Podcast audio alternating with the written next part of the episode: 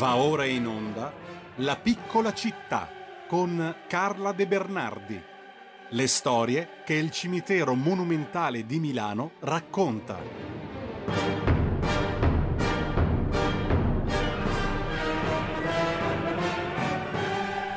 Eccoci qua, vedo già Carla De Bernardi in collegamento con noi, vi ricordo la sua pagina Facebook, eh, Carla De Bernardi ha una bella e aggiornata pagina Facebook, così come c'è il sito di riferimento amicidelmonumentale.org e c'è anche un libro che tra quattro giorni troverete dappertutto, ma potete già prenotare anche online. Storia di Milano, la guida per curiosi e ficcanaso, che è una lettura oltretutto molto divertente, oltre che utile e mh, storicamente documentata sulla città di Milano, Beh, autrice naturalmente la nostra Carla De Bernardi, che saluto e che ringrazio. Buongiorno Carla. Eh, Buongiorno, grazie di aver fatto questo piccola pubblicità al mio libro. Ma ci mancherebbe altro, è un libro molto godibile, molto bello, sto iniziando anch'io a leggerlo, me l'hai mandato in anticipo e, e devo dire che mh, è bello anche da leggere perché ti tira su di morale. È scritto con uno stile brillante e, e che, non, che, che, è materia rarissima di questi tempi, per cui è preziosa.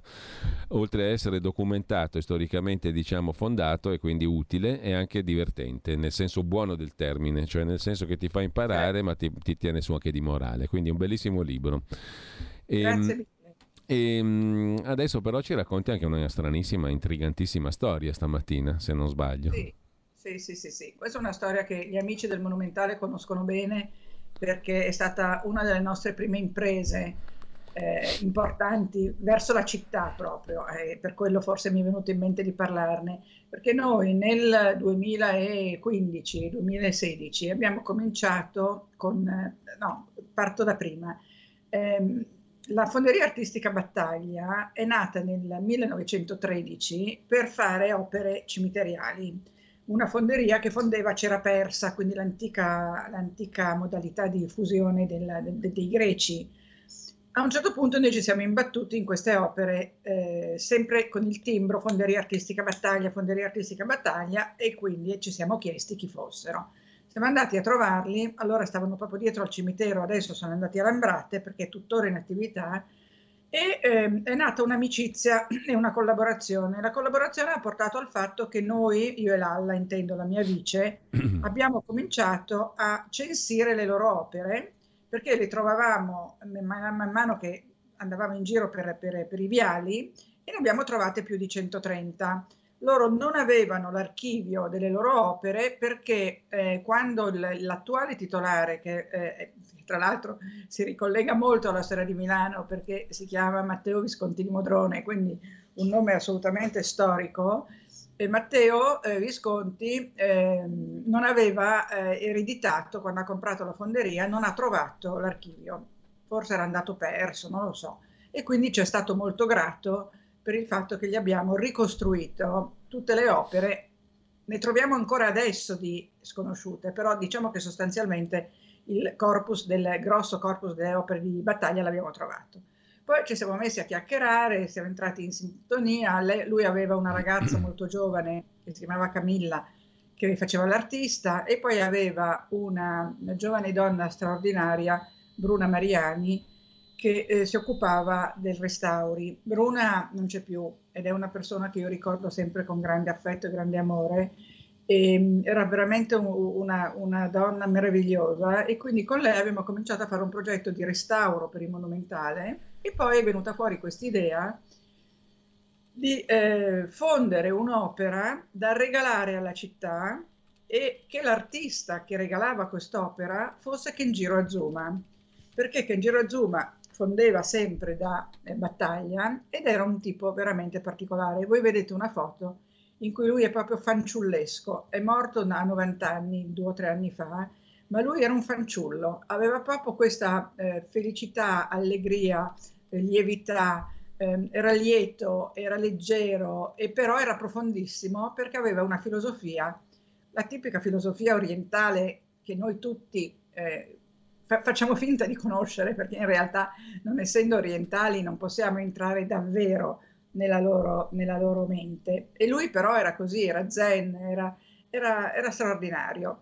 E, lui aveva creato un'opera che è diffusa veramente in tante città d'Italia, io l'ho vista anche a Matera e è diffusa anche in altre città europee, che è una grande goccia, una goccia perché lui ritiene che da una goccia sia nato tutto, cioè una goccia d'acqua è un eh, modo simbolico di intendere l'origine del mondo, ma molto intrigante e affascinante.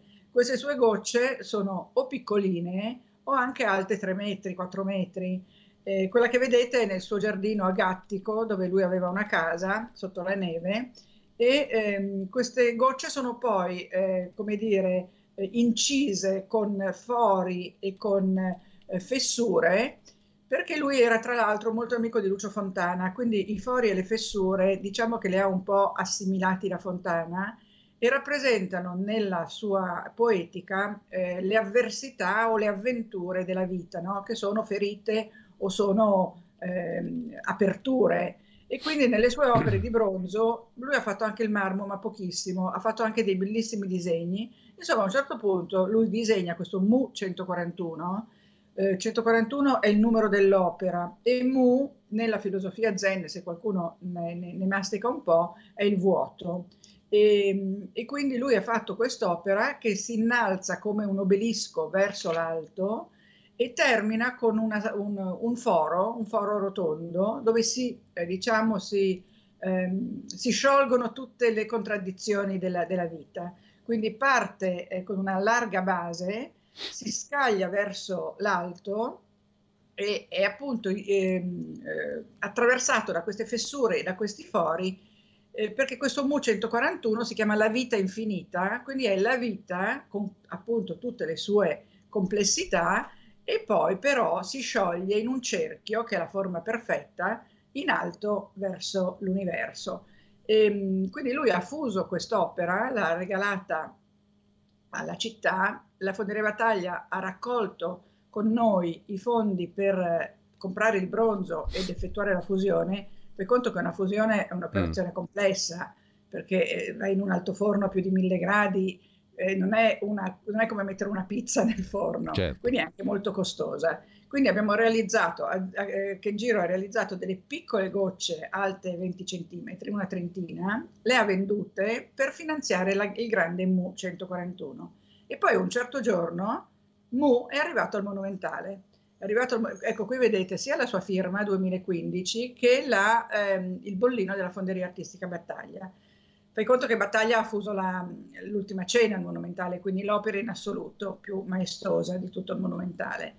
Azuma eh, crea questo Mu 141 in fonderia, credo ci sia anche una foto dove lui è inginocchiato in fonderia, dove un operaio in fonderia lo sta, lo sta rifinendo, e lo portiamo davanti all'ingresso degli acattolici del Monumentale, un po' spostato verso ovest, verso la via Luigi IX.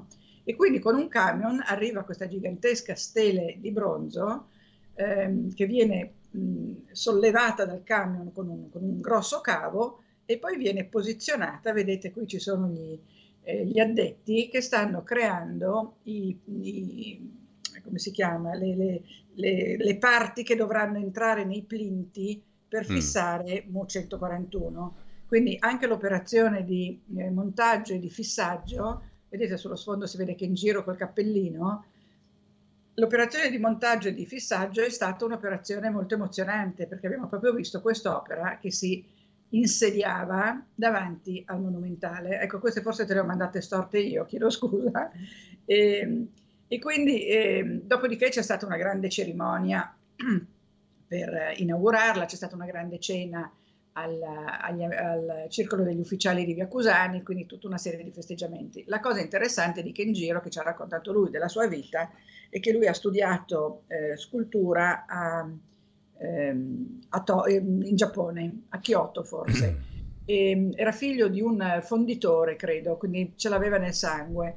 Eh, però lui era, un, era fedelissimo al suo imperatore, che sai che in Giappone l'imperatore è considerato anche Dio, lui lo Divinità. considerava Dio. E quindi quando l'imperatore gli dice, gli ordina, il generale dell'esercito, di partire kamikaze, e quindi di partire con un aereo con solo la benzina di andata, perché i kamikaze non avevano la possibilità di tornare indietro, di pentirsi in volo, perché non avevano la benzina per tornare. E quindi una volta partiti per la loro missione, eh, niente, dovevano fare quello che avevano, per cui erano partiti. A 17 lui, anni entrò in marina come pilota kamikaze. Eh, e lui decide di fare questa cosa e quando io gli ho chiesto, perché poi siamo diventati amici con Kenjiro, ho detto ma Kenjiro ma perché come ti è saltato in mente di fare il kamikaze? E lui mi ha detto sì, eravamo io un mio amico ed eravamo talmente devoti al nostro dio imperatore che avremmo fatto qualsiasi cosa per lui. Il suo amico parte e muore in missione. Lui invece non riesce a partire perché il giorno de, prima, dopo, insomma, nel, nel, nell'imminenza della sua partenza, la guerra finisce e quindi lui non deve più partire. E tu dici, scampato pericolo, che bello, e invece lui no, lui si dispera perché non è riuscito a compiere eh, l'impresa per la quale si era, alla quale si voleva dedicare e decide di suicidarsi, però poi non si suicida per fortuna, eh? cioè, questo pensiero lo sfiora e basta, e decide di venire in Italia e decide di venire a Milano. Idea decisamente io... più saggia, diciamo così.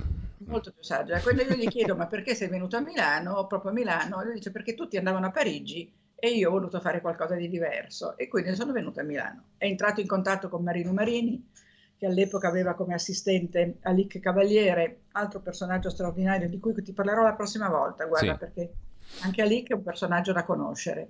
E entra in contatto con Marino Marini e comincia a lavorare come assistente. E poi comincia a fare delle sue opere e però nelle sue opere copia il maestro, quindi le sue opere sono figurative, mariniane e il maestro però capisce che lui ha delle doti che vanno più in là e allora lo manda via dallo studio.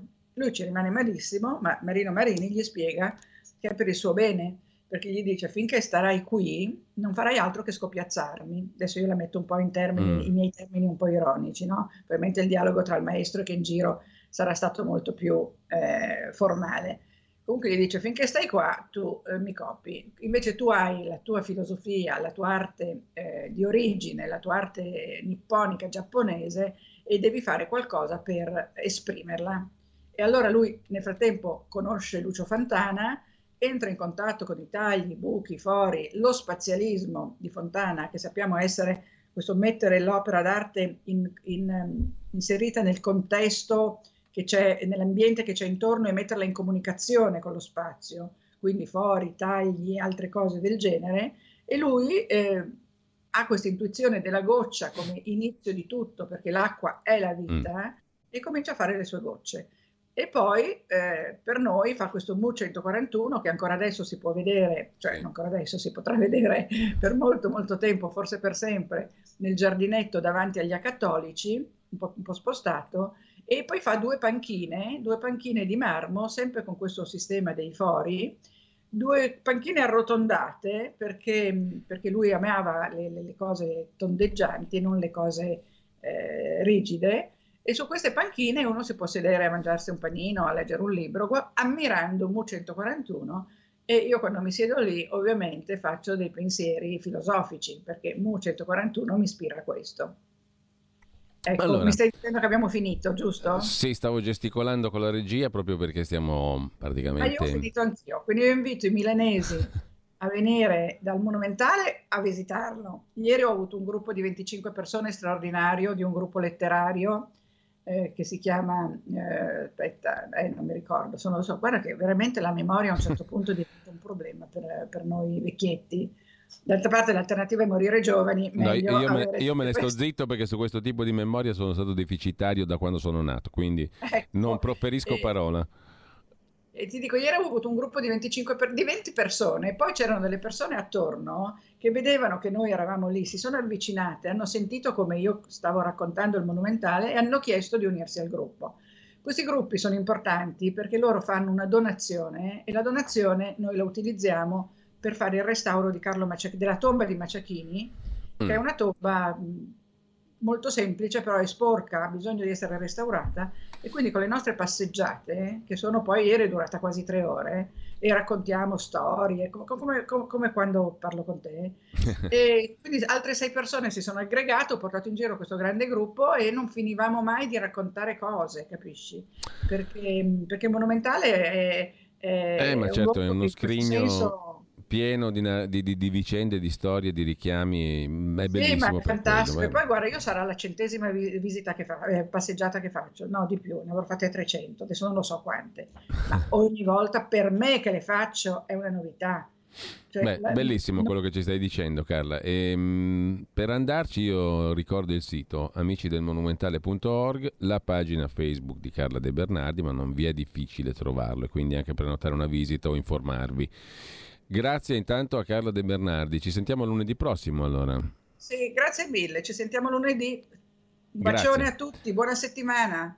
Grazie. Allora, adesso noi ci ascoltiamo un paio di brani, credo, prima di lasciare eh, la linea a Francesco Borgonovo e a Giorgio Bianchi, inserito quest'ultimo nella lista dei filo putiniani del Corriere della Sera, Scene infantili da Paesi e uomini stranieri di Robert Schumann al pianoforte Marta Argerich che nasce ieri, 5 giugno 1941 a Buenos Aires, mentre il 6 giugno del 1932, dopo ben 272 repliche con la mitica Ginger Rogers all'Alvin Theatre di New York, chiudeva il musical Girl Crazy di George Gershwin. Sentiremo un pezzo I Got Rhythm, celeberrimo, interpretato da André Previn al pianoforte e David Fink al basso. Buon ascolto, buona mattina a tutti. Avete ascoltato La piccola città.